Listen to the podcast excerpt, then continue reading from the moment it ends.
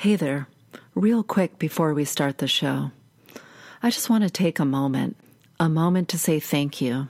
Thanks to every single one of you for spending time with me each week as we hold space for the incredible stories shared by each of the guests on the show. I want to say thank you to those of you who have taken the time to leave ratings, write reviews, and even send me some very personal messages about the impact this show is having on your own grief journey. It is truly one of the top honors of my lifetime to host this podcast.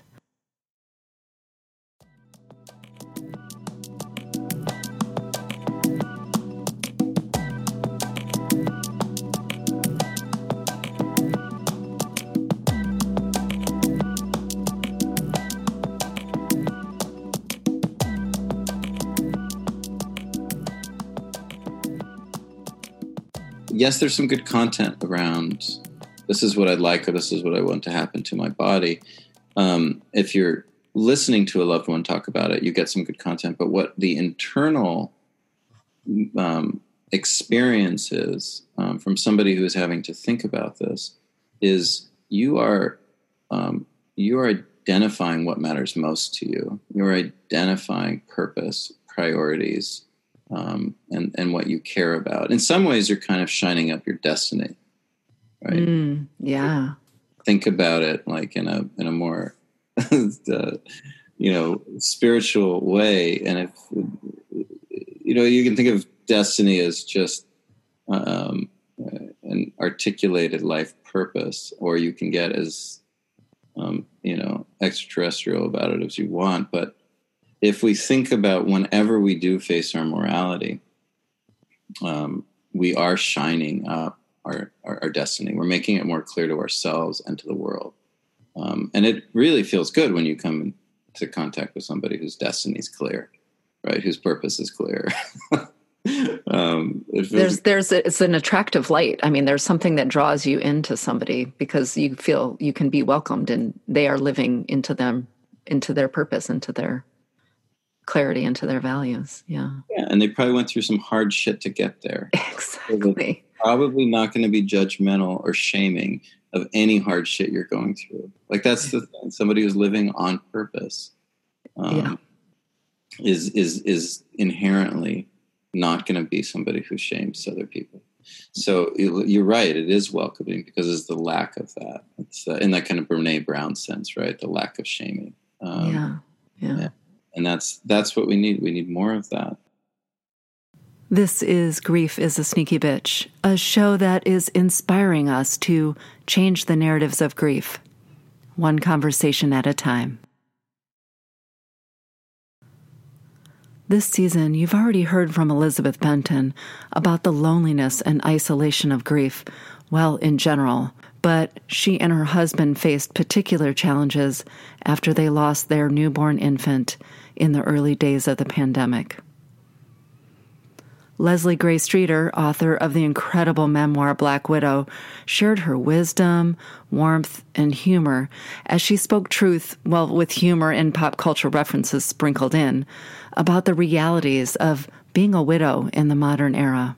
In our last episode, actress Amber Smith, wife of country singer Granger Smith, opened up about their experience of grieving in the public eye after the drowning of her three year old son, River, in the summer of 2019.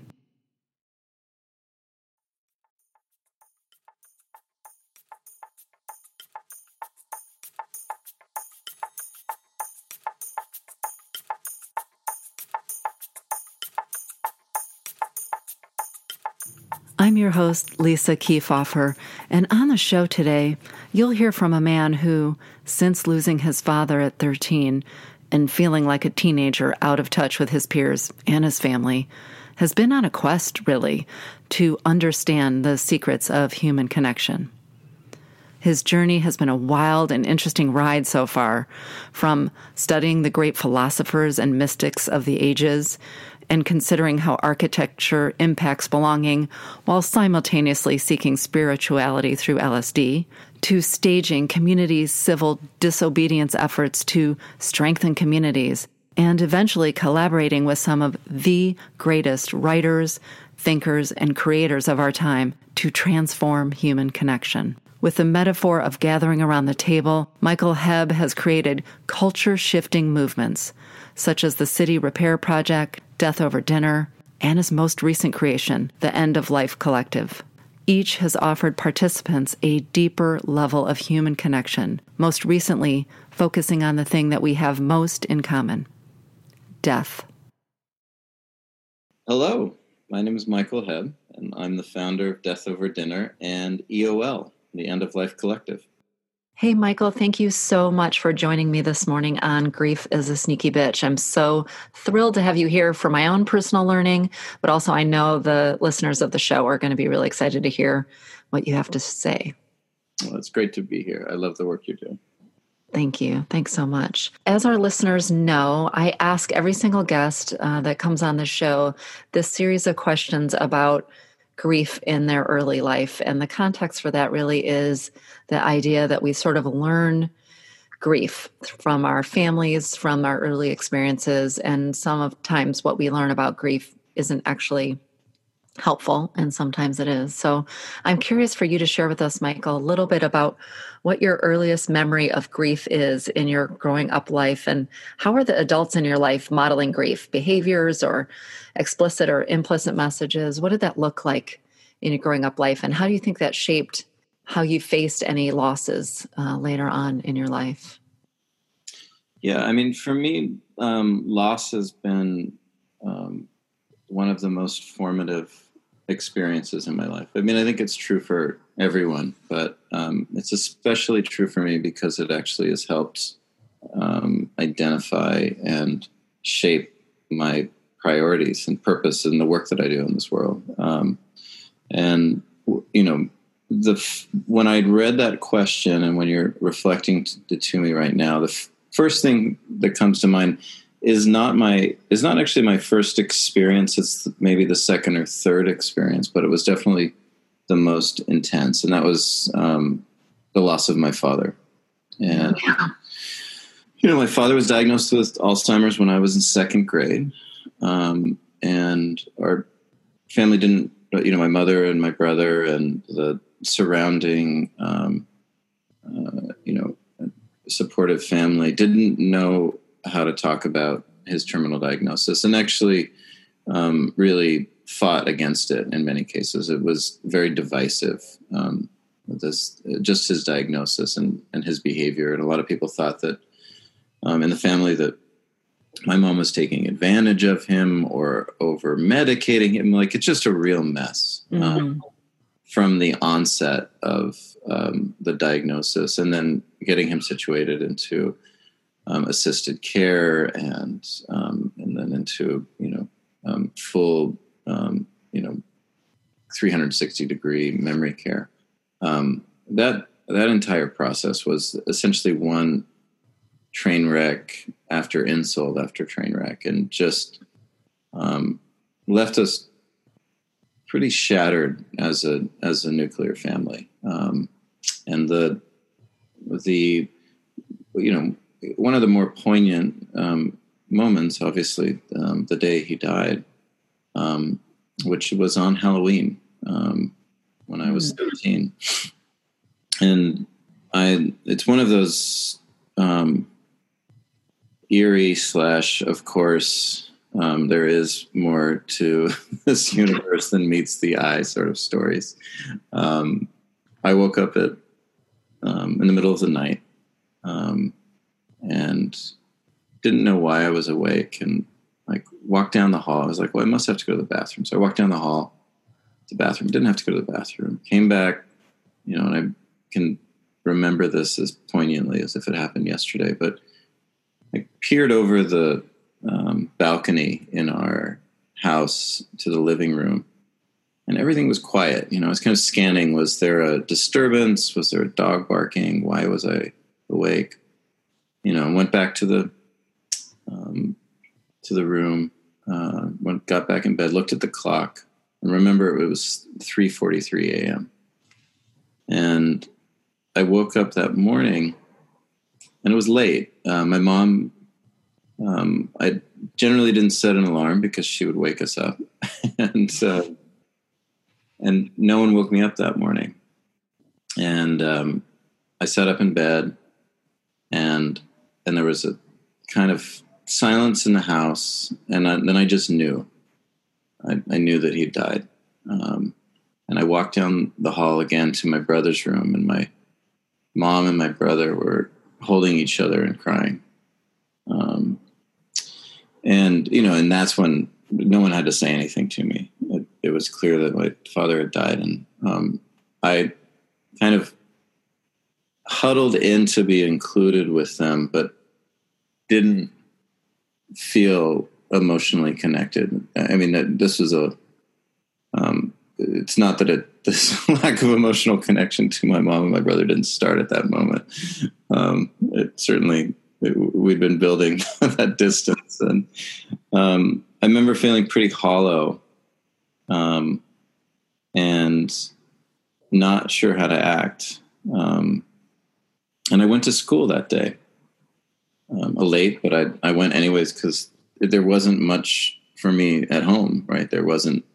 This was my mom didn't know how to talk about death. She didn't know how to talk about grief. She didn't know how to talk about emotions really.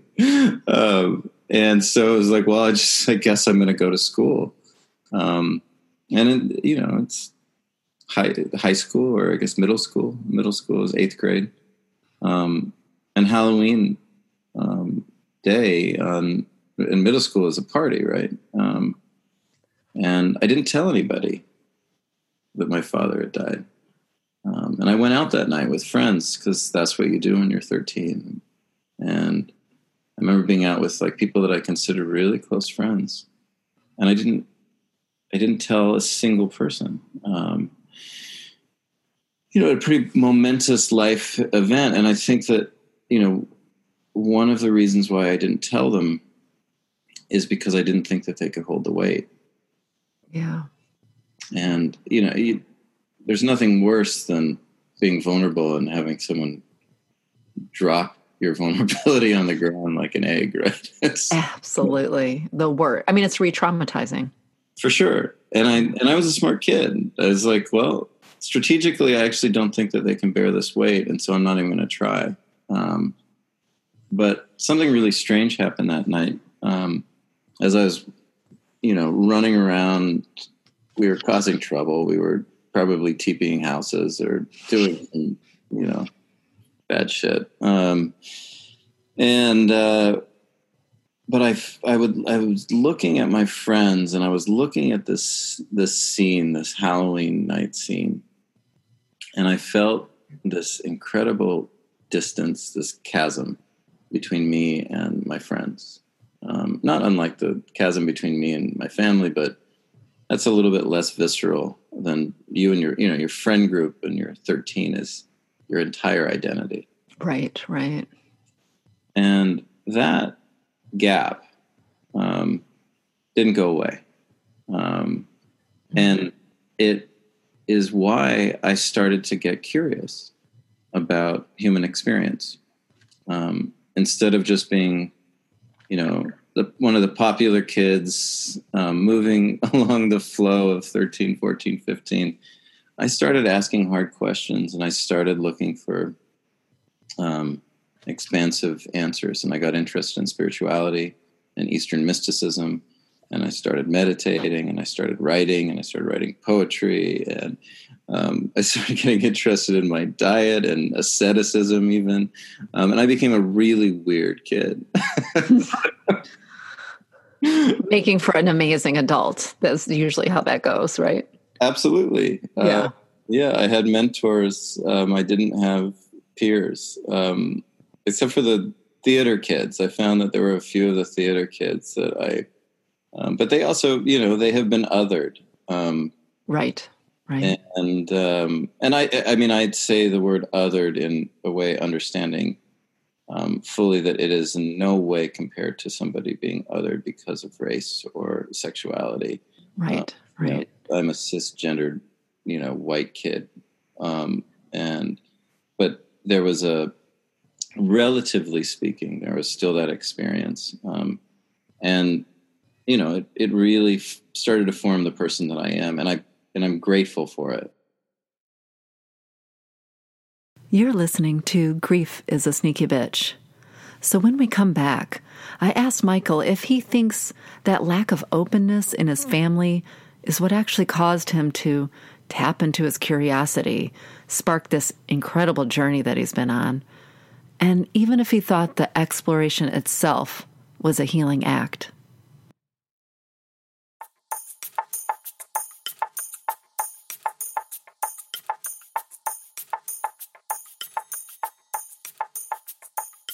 So, if you love the show, if you appreciate the fact that we are bringing grief out of the shadows, if you've heard something that helped you feel seen, or maybe learned something that's helping you show up for someone else in your life, I have a quick favor to ask you. After the show today, head over to Apple Podcasts, find the show, leave a rating, and write a review. Not only will it warm my heart, it will make my guests feel cared for too. And it'll help other listeners find the show more easily.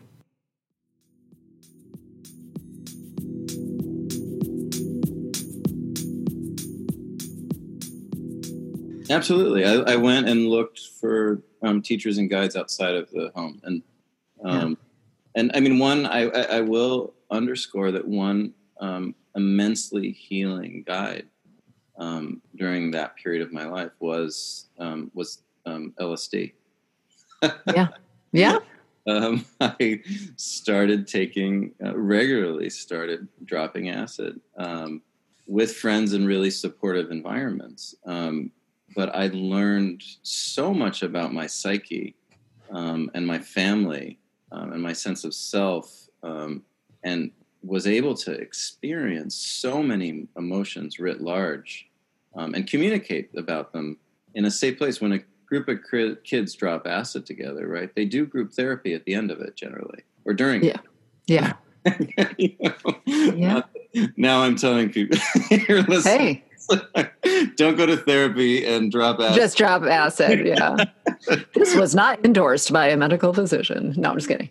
Um, that's a huge i mean the acid piece itself but all of the exploration you did at such a young age figuring out how to get in touch with how you're feeling your reflections then finding outlets for it you said that that began kind of your early writing period? yeah, for sure. Yeah. poetry. Yeah. i wrote a novel when i was 15 um, so you were a slacker is what you were saying. Yeah super.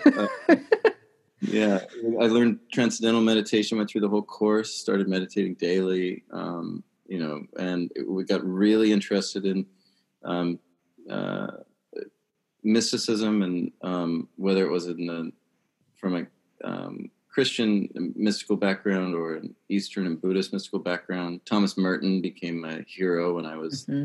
15 16 and Thich Nhat Hanh and you know like, yeah I mean, I had nothing in common with my peers.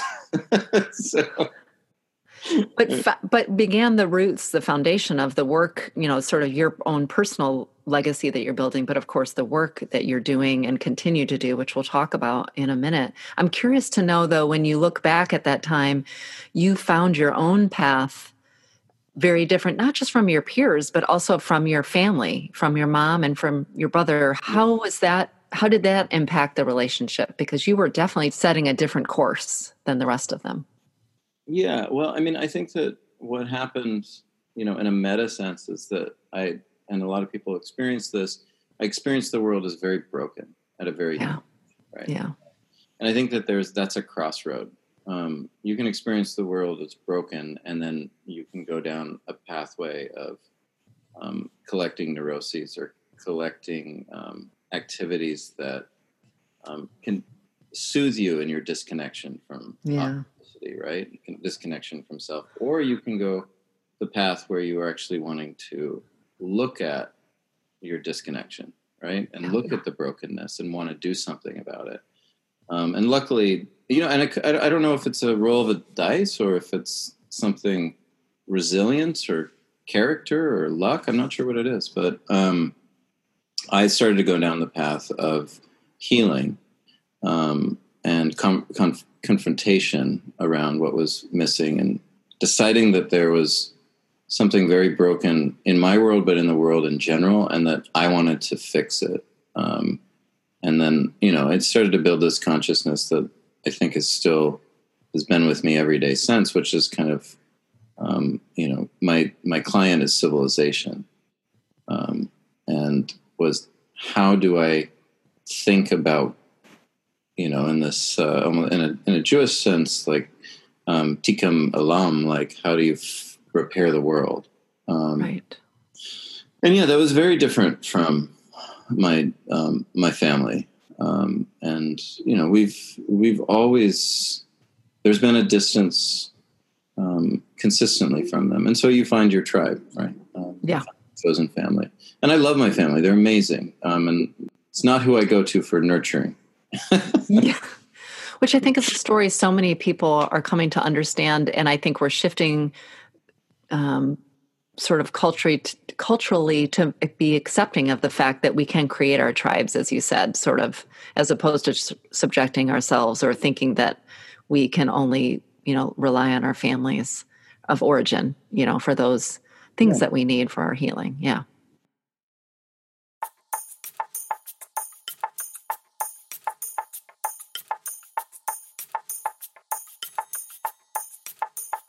So this early curiosity you had about, you know, sort of repairing the world and and walking towards brokenness as opposed to retreating got you really curious about sort of hum, human human connection, belonging. That's what propelled you into your early studies and your early career. How can you just trace that line to what you studied in in college and and and sort of your first projects that you created? Yeah, no, it's pretty clear. I mean, this curiosity with wisdom and um, ancient wisdom um, led me to to go to Reed College, and which is one of the few places that like really values intellectualism in as a as a thing, like as a like it is a highly yeah. uh, intellectual um, ancient wisdom oriented environment um, and it's the only place i applied. Um, and so I started studying the classics at Reed, and I think that I found um, the classics just a bit a bit too dead, um, quite frankly, and was more interested in how I could be more effective because I didn't want to be an academic, mm-hmm. um, and that wasn't how I wanted to repair the world. But uh, and so shifted to studying architecture, and that seemed a, a much more uh, just effective tool, um, literally shaping um, things or fixing problems. Um, and we, uh, well, I ended up creating an architecture firm um, and a nonprofit co-joined organizations um, with a much older architect during my senior year of architecture school. He actually poached me from architecture school not to be his intern. Um, this was like a 32 year old, 33 year old um, uh, architect named Mark Lakeman. We met and he convinced me to be his partner in a thing called the City Repair Project, um, which was our nonprofit, and our um, and our design firm was called Communitecture. And City Repair, quite literally, decided that we were going to go out and fix the city without getting permits um, or approvals. so um, we we decided to enact these guerrilla interventions um, in the the landscape of the city. Um, and I'll give you one example. There are many. Um, the most uh, lasting example was a project called um, Intersection Repair. And on one Sunday, many, many, I guess 20 plus years ago, 25 years ago, we convinced a whole neighborhood to go out in the neighborhood of Sellwood um, to go out and um, to paint um, a huge Anasazi symbol of um, sun symbol. Um, it's actually like the New Mexico state symbol. Um, okay, comes to mind. This radiating circular circular symbol um, on the street in the intersection um, illegally. So Just really recommending all kinds of great things today, Sorry. Michael. This is like all the things to do, but yet we cannot endorse. Yeah. Okay. Oh, so no. you're so you have a community of people standing in the middle of the intersection of, of their neighborhood. yeah, yeah. I mean, I mean, luckily you, we can actually have a conversation about civil disobedience. Right. Right. Beautiful again. I've been talking about civil disobedience for the last um, 25 years, and it's like kind of fallen flat. like sometimes you do have to break the law. Absolutely. Absolutely. And boy, what a prescient time to be talking about that now. But take Yeah. us back. Take us to that time. What what Yeah, so we're out there with kids and seniors and neighbors, all gleefully um, breaking the law, um, and we paint this incredible, brilliant symbol on the um, on the pavement and start ripping up the um, uh, the corners, um, literally in a couple cases, um, jackhammering out the um, uh, the cement and putting in humanistic uh, installations. So, an example was a 24 hour tea station where there was always hot water and there was always cups and there was always tea. Um, and it was beautifully designed from things that were just lying around um, the neighborhood. Um, there was a clubhouse for the kids on one corner, there was a lending library and a place for people to share vegetables um, and a place to post about services available. Um, and we did all of this in the span of a week, and the city went apeshit. Um, like couldn't couldn't even it was almost like uh, without uh, language for it. Oh, you could yeah. Is this vandalism? Yeah. you know uh, what what is this? Um, and you know the the lower ranking bureaucrats lost their minds and the mayor at the time mayor vera katz you know props for female leadership saw the the beauty of it immediately and said Yeah. you idiots.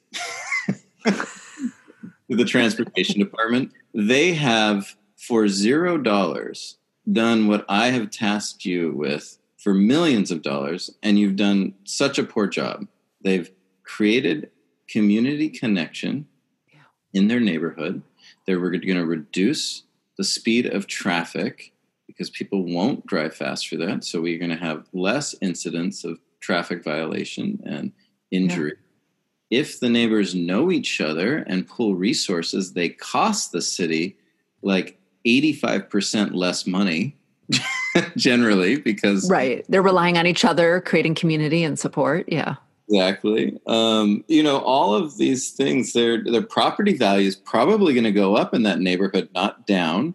Um, so we'll get more taxes. Um, all of these things, and she was like, um, not only are we not going to fine them, charge them, do anything, we're going to make it a a citywide project to study it, and if it works, like I think it will, we're actually going to fund other neighborhoods to do this, and they did, and now there's tens of thousands of intersection repairs around the world.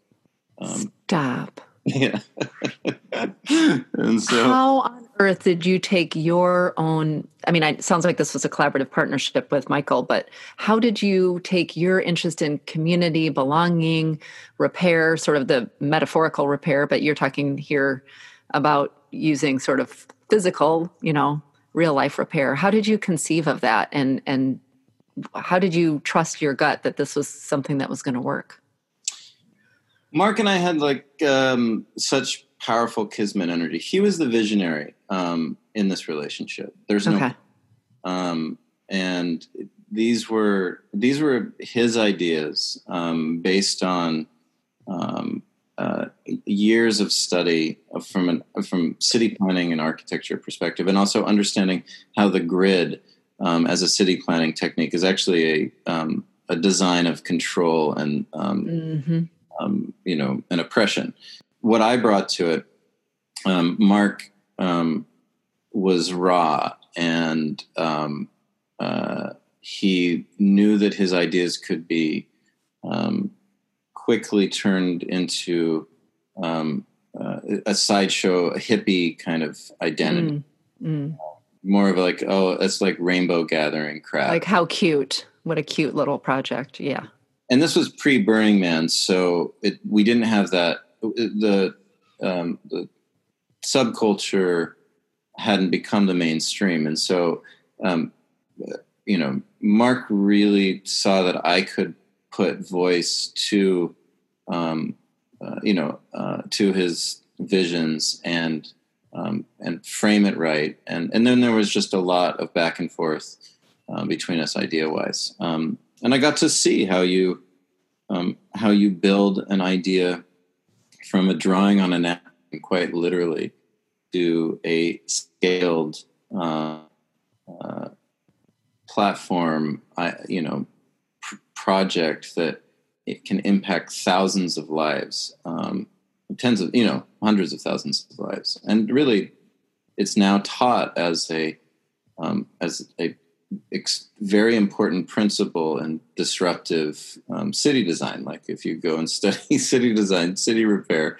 the intersection repair is part of the curriculum in many schools now. Uh, so that's incredible. That's incredible. Yeah. So it was like he was like, "How do we make sure that Harvard doesn't make fun of us?" Um,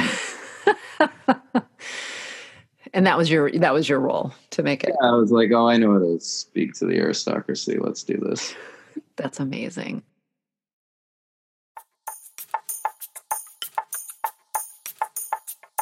This is Lisa Keefauver. You're listening to Grief is a Sneaky Bitch. When we come back, I asked Michael how these different expressions of his creativity helping expand our sense of ourselves, our community, and our culture began to focus more directly, more specifically on creating the setting for critical conversations. As I think I've shared with you before, I've traveled some challenging paths of my own. The power of narratives and holding space for people's pain have been a central passion of mine since I was, well, like Michael, frankly, an awkward, a bit broken, but very curious teen. Professionally, I've traveled lots of paths from social worker in various settings to a narrative therapist to a nonprofit co founder and now CEO of Reimagining Grief and the host of this show. Throughout those stops along the way, there has always been one thing that I hold most dear to my heart the transformative and healing power of holding space and bearing witness to people's pain and grief. So, if you could use a safe space to feel seen and held in your grief, visit reimagininggrief.com to learn more about one on one sessions with me. So you're really talking about all of these different uses of creativity to push our sense of ourselves, our culture, our community. Where do you see the intersection between that and moving into the some of the work that you did later, which is around having conversations, breaking down barriers about having important conversations, including the work that you did with Death Over Dinner. How did you how did you move to there? So um, I got really interested in what is the power of the table, right? Like I kind of mm-hmm. understood it from an architecture perspective, and it's like it's kind of the first architecture. Um, you know, what are you doing when you're creating, um, when you're setting a table, when you're bringing people to it, um, and what have what has it been used for throughout time? And then that's when the classics came back in. I was like, okay, the Greek symposiums, um, the Jewish Seder, um, you know, uh, what happened with the Bloomsbury Group or the Lunar Men or Tuxedo Park. Like, how is these are all references of times when um, cultural thought leaders have gathered together regularly at dinners, and then by that convivial connection and the exchange of ideas, changed the world, right? Yeah. Um, Gertrude Stein's salons being a much more mainstream example at this point. Um, you know, where Matisse um, met Picasso met Hemingway, met Man Ray for the first time, right? They changed the world um, through sharing ideas. Or Warhol's factory. Um, I don't think the food was as good, um, but like, the cocaine was better. And uh, you know, but th- these things are, you know, they they were really important. And so I really wanted to understand the power of the table. And so I started to host um, kind of symposiums um, with um, incredible human beings. Um, you know, Gore Vidal was one. Gore and I, I spent a fair amount of time with Gore, um, who's in, um, essentially the Socrates of our time, the conscience of the left um, during the Vietnam War. Um, and, you know, one of the I think the first at, at a very high level out gay writer, um, and um, and Gore and I did a bunch of work together around um, what it means to bring what it means to hold a symposium, and and then I started working with global leaders, um, talking about the most difficult things, talking about you know, did a dinner um, about ending genocide with the president of Kagame while he was being uh, called a uh, genocidaire and an actor of genocide by you know watchdog groups around the world. But he was willing to have a conversation about what it means to end genocide in our lifetimes. Um, and so, I worked with the Clinton Foundation and former President Mary Robinson to put together a dinner to actually talk about that. And and the, what I found, and this was at a very high level. Um, working with the World Economic Forum, working with the Obama Foundation, um, having really difficult conversations with people that kind of stop having difficult conversations. When you get to a certain level of power, right. you know, you're well, you're managed um, and and you're scripted and yeah, yeah, you're um, you're off the cuff. Um, I mean, it doesn't matter anymore apparently, but um, you're off the cuff parts to be considered um, you know, dangerous. But that's what people are yearning for. And what I saw very clearly was the more difficult the conversation, the more um, the more potential there was for healing. Um, yeah. And there was a huge shift, and it actually happened all in one moment, like some sort of Kundalini um, moment.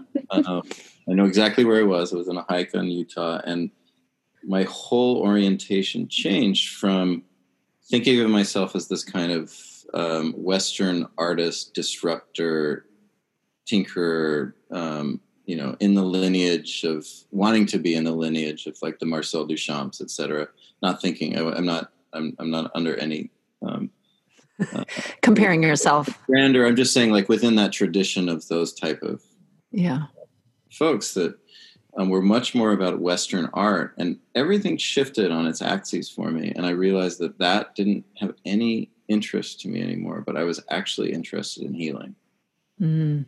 And I was interested in self expression, I was interested in reducing repression, um, and I was interested in people um, being able to um, change the way they talk about themselves to themselves, change the way they talk to each other, change the way they feel and see the world, and so that we could stop this lineage of trauma. And so then it was like, okay, well, what? How could we have conversations that are healing? And then how can I go from one-off conversations or series with, albeit very um, influential people, but how could I actually reach millions of people? And that's where Death Over Dinner came from. Um, that was our first prototype. I started teaching at the University of Washington um, in their graduate school of communications, and I said, "Well, how do we scale the the finite? You know, a dinner table is finite. It's defined by its um, its intimacy. Um, that's a hard thing to scale." Um, I was like, "Okay, well, what if we scale the container? Uh, what if we scale the script like a board game?" Mm-hmm. And um, and we did, and we I chose death because again, hardest conversation out, right? Right. I was going to ask you why death of all the of all the conversations.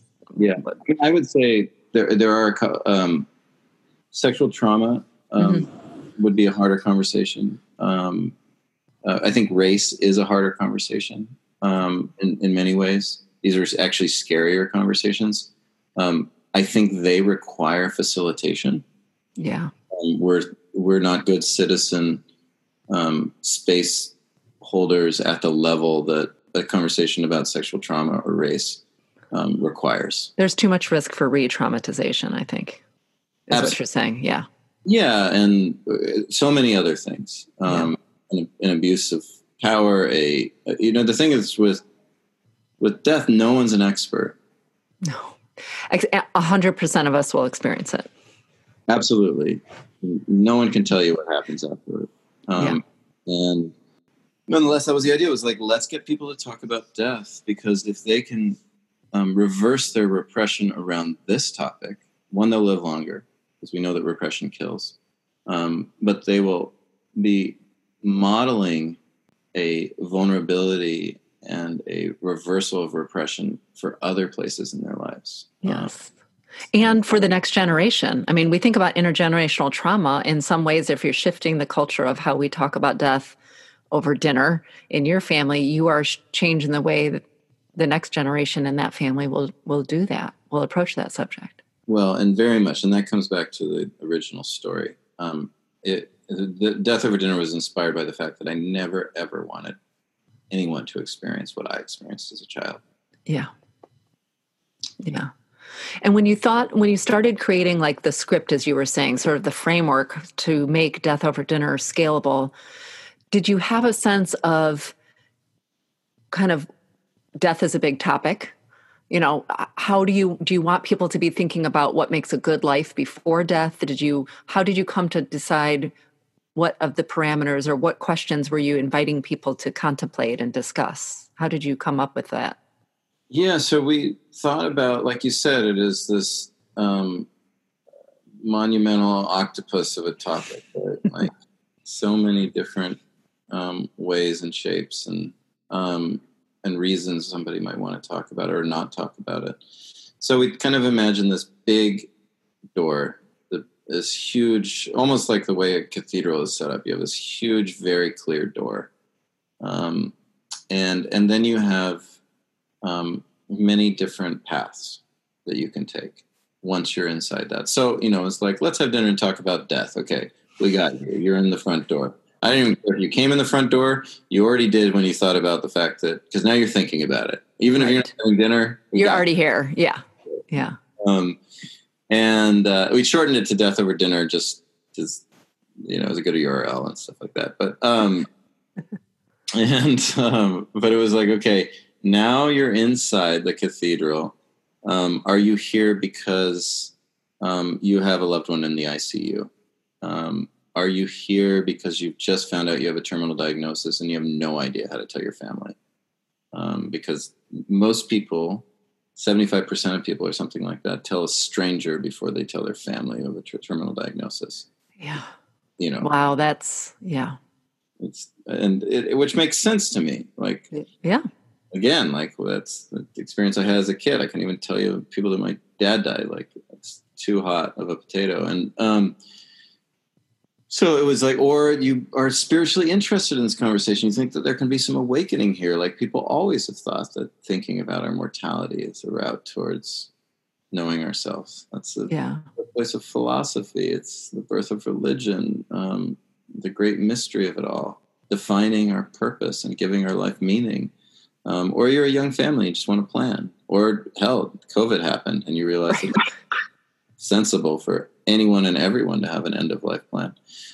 And so that's we we serve people by a, it's a choose your own adventure book um, model. So as you make a decision, like you're like, I'm here for because I do have a loved one in the ICU. Okay, well, pick homework for your guests that will actually connect you around this topic. Okay, boom, boom, boom. Here's some filter. And then here's your script. Now you don't have any guesswork. We tell you exactly how to run your evening, exactly what to ask, and exactly how to manage it, and how to invite people, and then what to do after. And it costs you nothing, and it's all done within you know three minutes. You get this whole plan on a website, um, and we'll never even email you. Um, and so it would bug you. Um, so that's that's what we created, and yeah, it it it struck a chord, obviously. And what well, year was that? So seven years ago that it launched officially um, on uh, August twenty fourth. So um, coming right up, and um, it was launched on the on the day that um, Elisabeth Kubler Ross died, yeah, well, intentionally, and we partnered with the Elisabeth Kubler Ross Foundation. Not she had died years previous. It was just the, yeah, the anniversary. Yeah, anniversary. And there were like um, 300 dinners in one day um, on that sing on that singular day because the National Hospice and Palliative Care Organization had too, and we organized all these dinners. Um, it, people host them themselves, pay for them themselves. However, they're some are you know death dinners have been hold, held with hundreds of people, with two people, all over the world. And since then, there have been a million um, death dinners. So. I was just about to ask you a million. And though you're not bugging people with emails, are you in some ways collecting data, output, outcome, stories? How are you making sense of the impact besides the sheer numbers? Well, there have been studies done, which are amazing. Okay. And not studies that we knew, we didn't know about them until there were, um, I got a Google alert for both of these. Thank goodness for Google Alerts, right? Yeah, I was like, wow, thank you. Um, you just uh, proved what we knew to be true, but you have a few letters in your name and you've done this incredible work. And yes, it does help people feel more comfortable about the conversation, more willing to talk to their doctors and loved ones about it. Fantastic. incredible. Incredible you know, and Memorial Sloan Kettering's um, uh, collecting data um, for the healthcare edition. Their clinicians are going through death over dinner um, experiences. So is the Cleveland Clinic. So there is a lot of very specific data being created. You're listening to Grief is a Sneaky Bitch. Wow. I don't know about you, but I'm already planning my death over dinner conversations with my family members. When we come back, Michael explains how his experience building Death Over Dinner and understanding the scope and impact those million plus conversations have had in the lives of families all over the world led him to his latest initiative. It's a completely free platform called the End of Life Collective. It's a community of caregivers and care seekers gathered in one place to help you and your family through life's most important time. I have to share that I'm honored that Michael reached out to me earlier this year to invite Reimagining Grief to be a part of that community. So you can find me there too.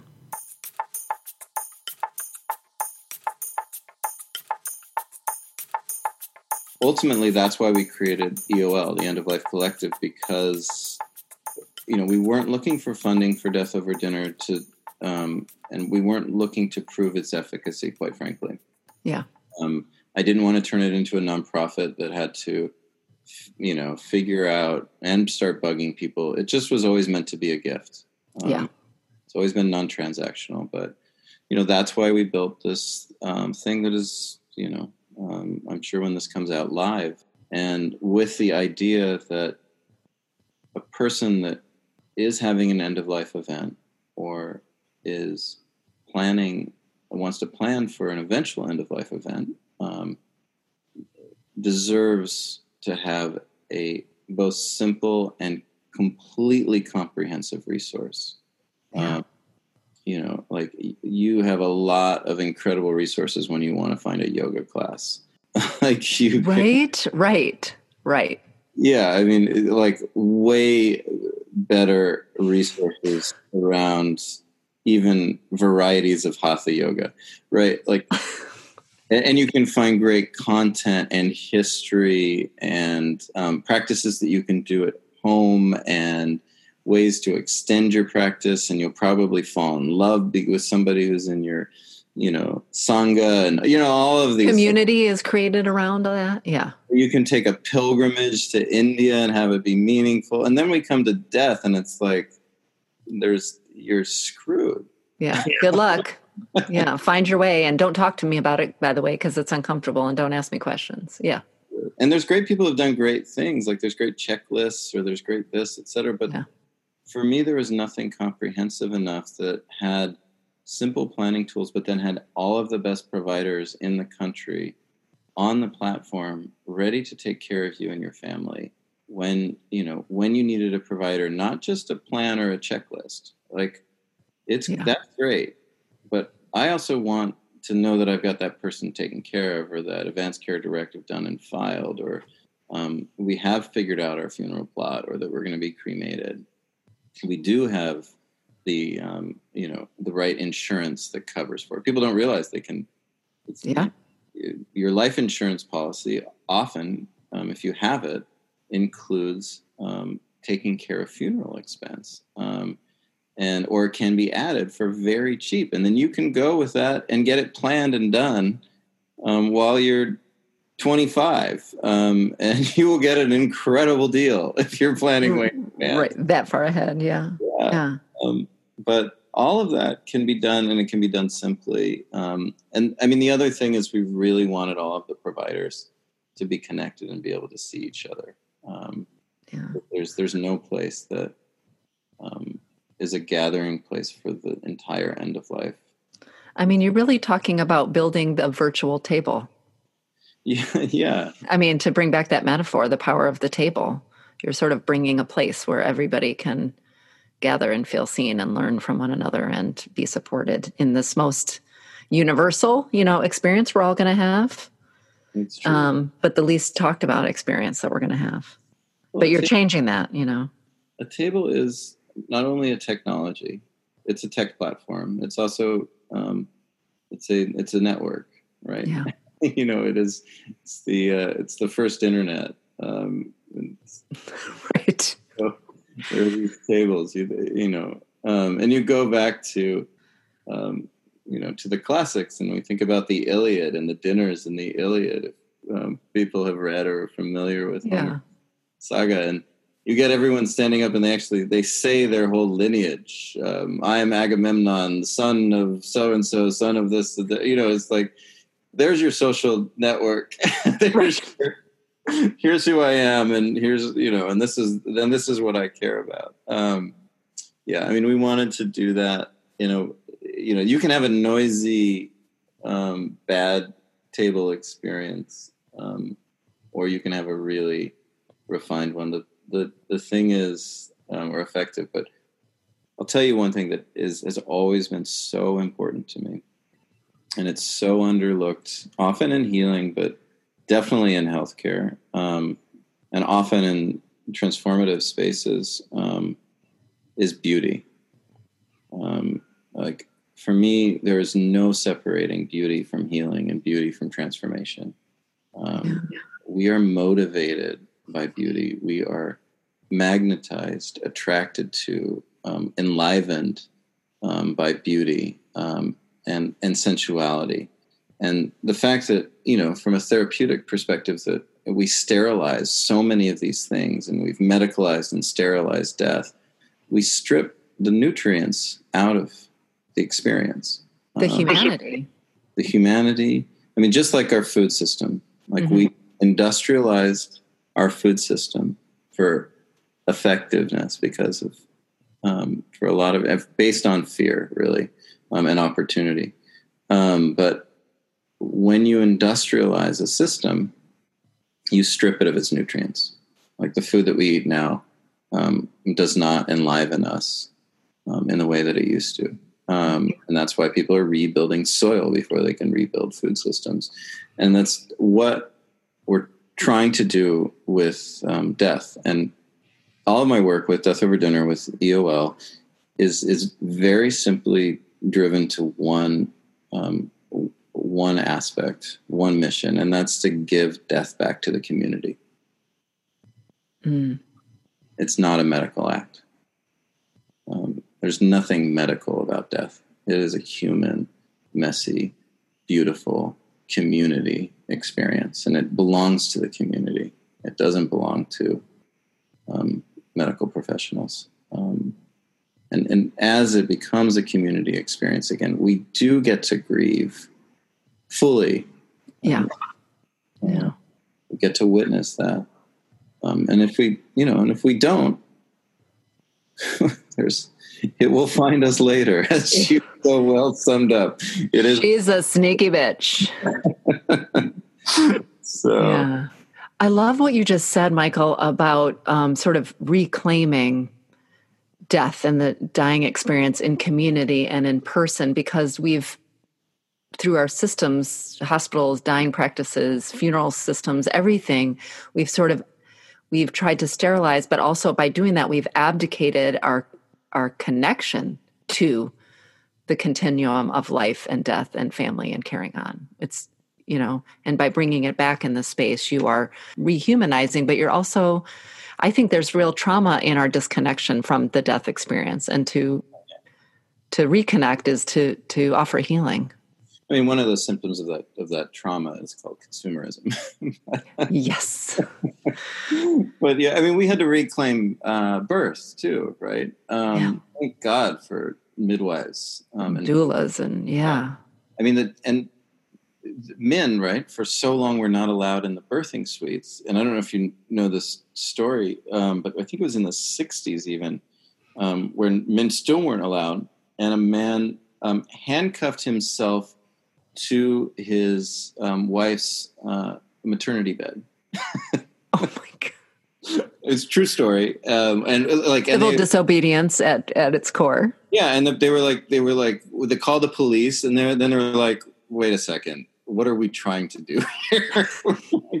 We're going to put this man in prison because like just an example of how um, what happens w- when we do you know over medicalize over industrialize something yeah and dehumanize. We're we're separating. We're we're not creating a sense of belonging anymore. We're we're breaking you know to use john powell's terminology there. Yeah. Well i also think that um, these human experiences um, need to be there needs to be um, community aspects to them. Um, the way that we do healing currently um, our primary models are you know one-on-one therapy which is great but it's hard to take a session, what you learn from a session, and you know, um, bring it back into your community. Um, yeah. You know, like as Ram Dass said, you know, if you think you're enlightened, go spend a week with your family. But um, the um, I think that therapy is essential. Um, I, and I and I love that people go to retreats like Esalen and I go and do in Landmark. You go and have these transformative experiences either um, with a professional in an isolated room or um, in a retreat setting where you don't know the people and they're not part of your community and then you try to come back and talk about what you saw in this wondrous land and everyone thinks you've lost your mind a little bit. Um, and, um, and we need we need a middle ground where actual families can have access to healing or actual friends yeah. without being so heavy, you know, without it being super intentional and heavy. And that's what Death Over Dinner was about. It was like, let's create a little like Friday night group therapy for people yeah. knowing they're doing that. Um, that so. may just spark ongoing conversations, you know. That's the the vision I would imagine that that that it might be 2 or 3 hours but that that really sets a trajectory forward for people to be able to understand about themselves and their families or the communities that we're actually capable of yeah. having these kind of transformative conversations and having healing happen here in our community. When we come back, Michael talks about how often he discovered people were deeply yearning for these conversations and how profoundly the dynamics shifted each and every time someone opened up. You're listening to Grief is a Sneaky Bitch with my guest, Michael Hebb. I think you'll agree these are extraordinary times. Beyond the tremendous personal grief many of us are experiencing, the news and events of the world are adding to our stress levels day after day. So many of us are holding stress and emotions in our bodies and don't even know it. I've used mindfulness meditation in my own grief journey over the last nine years, and I even integrate it into my one on one grief guide sessions too. We may not be able to remove the stressors in our lives right now, but we can discharge the stress from time to time. So visit reimagininggrief.com to learn more about my donation based guided meditation sessions. I'm offering them at least once per week and have sessions scheduled for election night and Thanksgiving Day.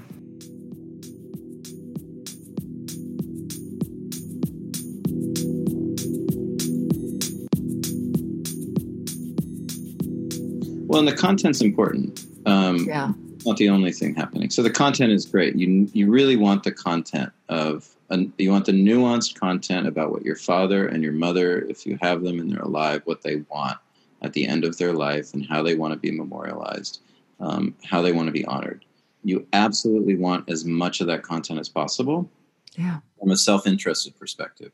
Because without it, you're not going to be able to grieve them in the way um, that you need to. Very, very hard when you don't know. Um, and you don't know how to honor them. And you're making what feel like arbitrary decisions. Random decisions for something so meaningful. Absolutely. If they can't speak for themselves at the end of their life, that talk about um, you know some serious um, moral um, damage, right? Yeah. Not Yeah. just trauma, but moral damage, which apparently is. Uh, I was just spending time with Esther Perel's husband, Jack Saul, and Mm. talking about how moral damage is even more of an issue um, with combat veterans than PTSD. They're finding. I was like, wow, Whoa. you know, Okay. Yeah. you know, and there's so much moral damage that happens around um, end of life um, on the end of life side, but then on the death side and the decisions, even like the playlist, like find out what music they want. And if they don't care, then you know they don't care. But Um, you don't have to guess and question, and as you have say, have that sort of moral damage. I mean, I I vividly remember in the few days between discovering my husband's gigantic brain tumor and the day he underwent his first 13 hour surgery, having to have the conversation about, for instance, you know, life support, which turned out to be prophetic, and whether or not he wanted to be kept alive.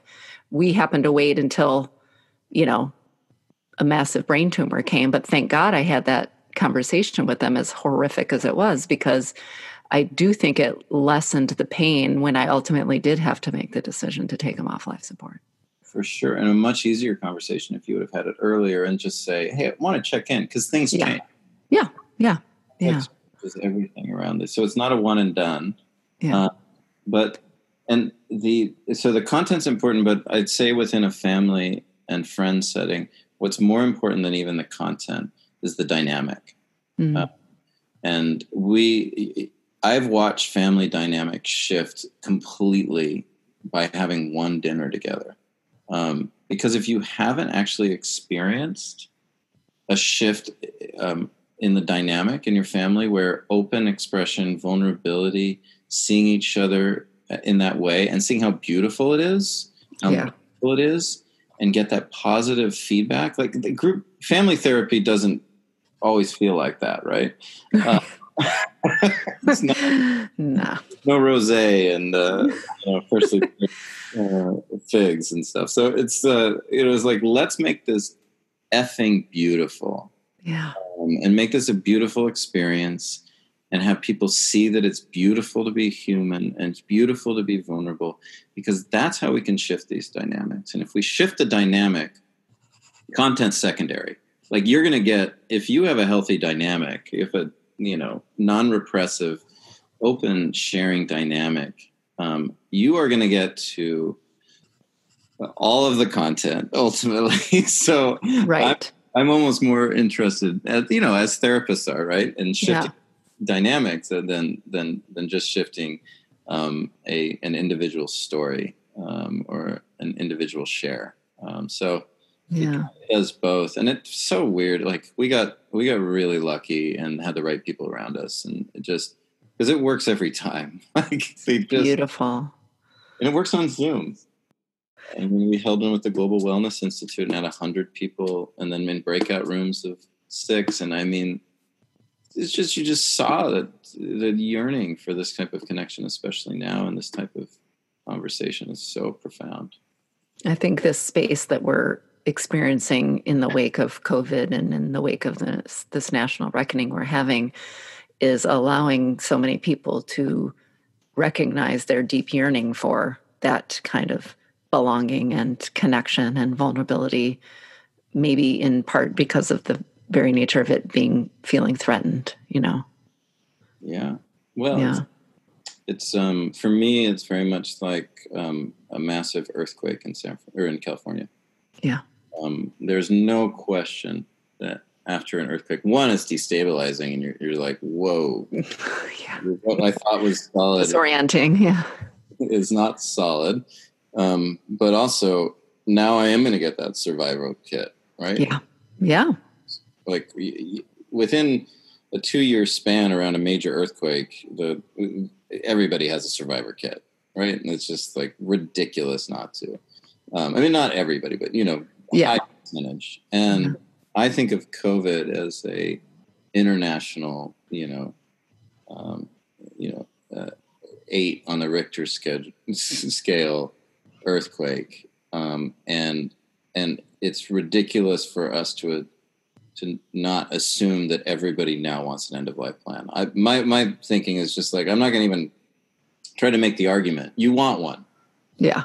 you just do. Like Yeah. you- as like as an average American, as an average German, as an average Iranian, you're like you just want an end of life plan. Period. Done. No, feel good about it. you know. Yeah. Yeah. So that's you know that's that's a little bit of my magical thinking, but I don't think it's too far off.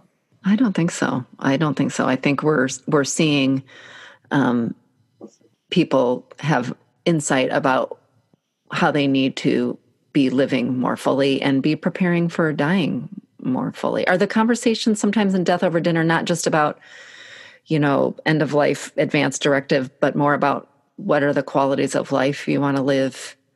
You know, I'm thinking of like Atul Gawande's kind of approach, like not just about the death, but like what is the quality of life that you want to have before death? Do you think it's helping people to step back even from that day of death? Oh, definitely. I mean, Yeah. um, yes, it's you know, I mean, in a clinical setting, call them goals of care. I mean, I, I, I kind of can't stand these euphemisms, but Yeah.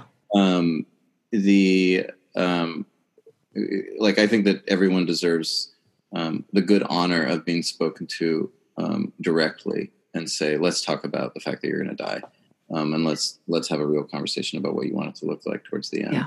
Um, Yeah. and I just think it that we're um, when we think that people can't handle that conversation um, is a reflection of how little we think of other people, right? Like it's just like, yes, people can have that conversation. Absolutely. I think when we don't try to have those conversations, it's all about our own fear and our own repression, not about them. One hundred percent. Um, That's why we built the healthcare edition because it's actually the doctors and nurses that need to have these conversations because they are not literate or comfortable. In many cases, there's obviously plenty of examples of um, those that. Or I was talking to my friend Anthony Back uh, yesterday, and like, what an example of somebody who um, is a clinician who is brilliant at these conversations and has taught so many people and has taught alongside Roshi Joan Halifax and like you know, there or Ira Byock, like another friend I got to talk to recently. Like, I mean, they are such um, examples of what it could look like when somebody is um, literate around these things. But but to answer your question, no, death over dinner is not about death at all. I mean, when people Yeah. Anything anybody says about death, they're actually saying about life because Exactly. we don't know anything out there. So, but what they do, yes, there's some good content around. This is what I'd like, or this is what I want to happen to my body. Um, if you're listening to a loved one talk about it, you get some good content. But what the internal um, experience is um, from somebody who is having to think about this is you are um, you are identifying what matters most to you. You're identifying purpose, priorities, um, and and what you care about. In some ways, you're kind of shining up your destiny, right? Mm, yeah.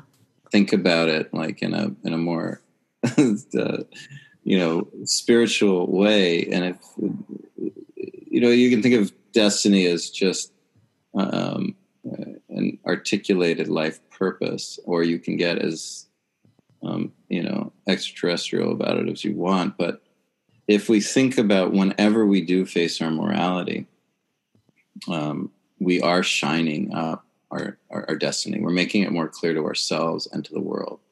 Um, and it really feels good when you come into contact with somebody whose destiny is clear, right? Whose purpose is clear.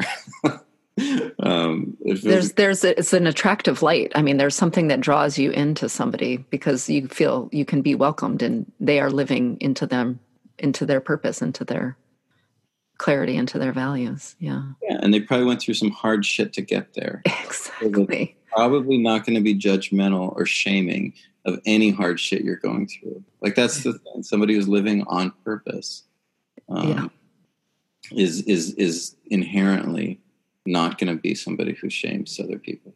So you're right. It is welcoming because it's the lack of that. It's uh, in that kind of Brene Brown sense, right? The lack of shaming. Um, yeah. yeah. yeah and that's that's what we need. We need more of that. Um, but yeah, it's powerful work. I was doing a death dinner with um, the cardiothoracic department at the Cleveland Clinic, and it was a long road to get there. Um, you know, these are the heart surgeons that invented heart transplant surgery. Um, right. They were the gods among gods, um, and there was a lot of dinners leading up to it where it was like. Uh, no, um, I or you know, one doctor would come just to have a death dinner at the Cleveland Clinic with us, so that they could go back to the board of governors and kill the project.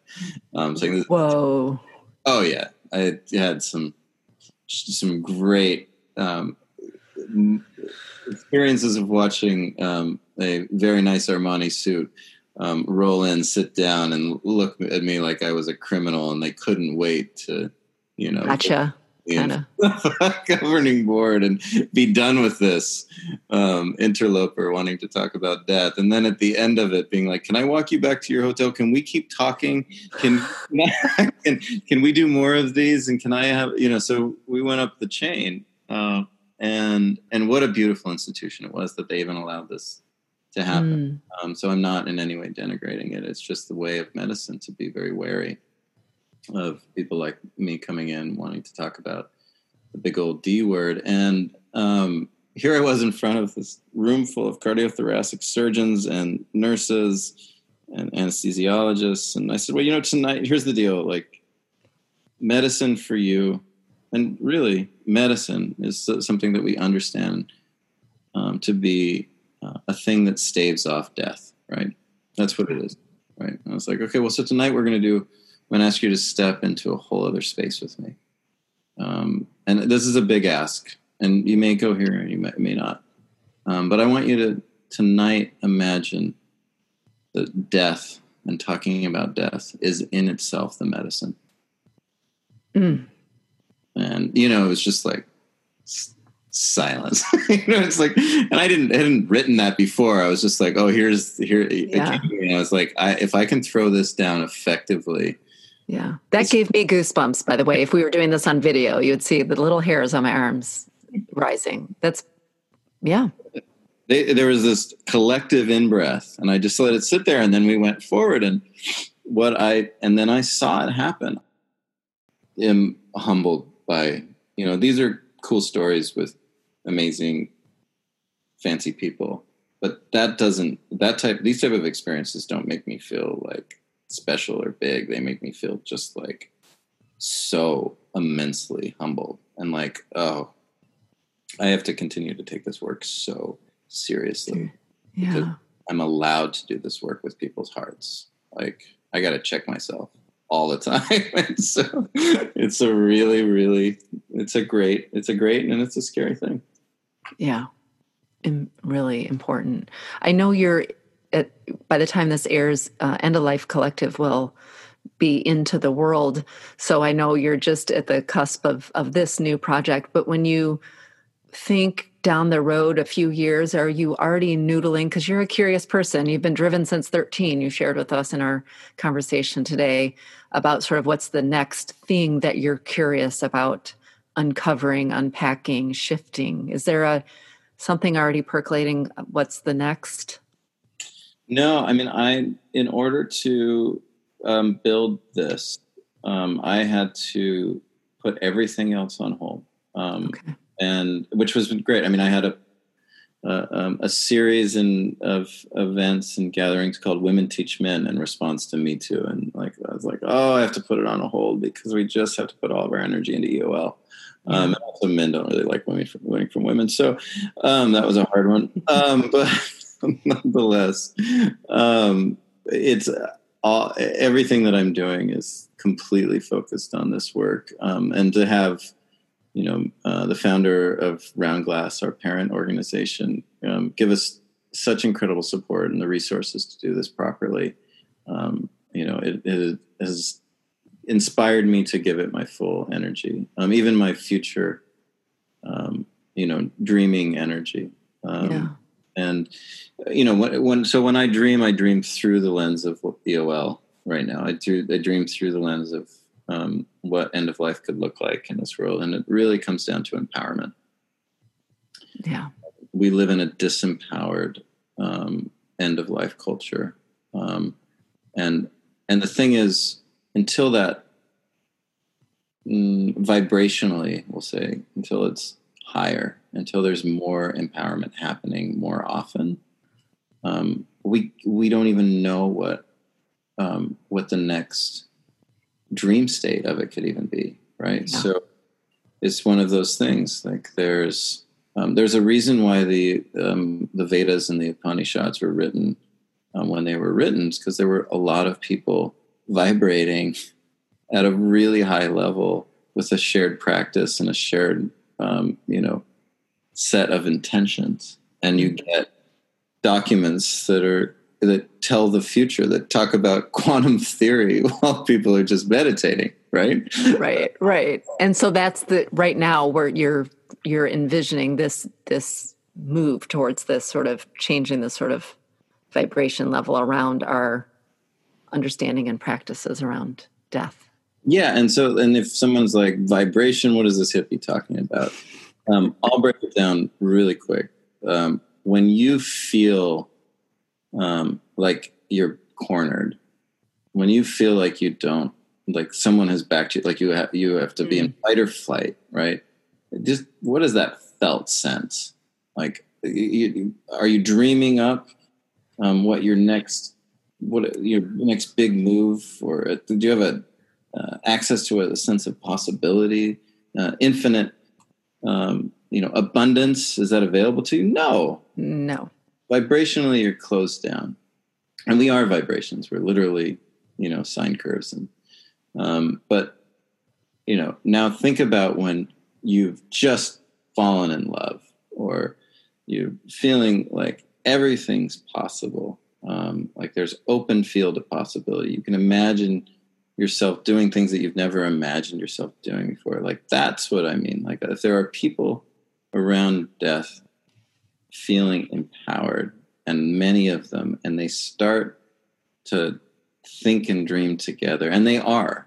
Yeah, um, it's happening already, definitely. Happening, it's happening. There's, and it isn't all just Elisabeth Kubler Ross, right? Like, feel sorry for the Jessica Mitfords and Elisabeth Kubler Rosses, and you know, the world. Like, damn, that was a lonely time. Now we have you know so many you have reimagine you have endwell you have the Alua Arthurs and the B.J. Millers and the you know Claire Bidwell Smiths and the you know uh, like all of these people thinking together, acting together, um, changing policy, um, and it's really it's just it's a beautiful moment to um, to watch. I don't think that industrial death um, stands a chance. no. Well, cheers to that. If we were in person, I'd be saying cheers to that. Um, thank you, Michael, for taking so much time today to share your journey with us, to share your wisdom and your important work. And I'm just honored that you are creating this new, a part of helping to create this new vibration in the world. Thank you so much. Oh, this is a this is a this is what I needed. Thank you. this is a great great hour and a half.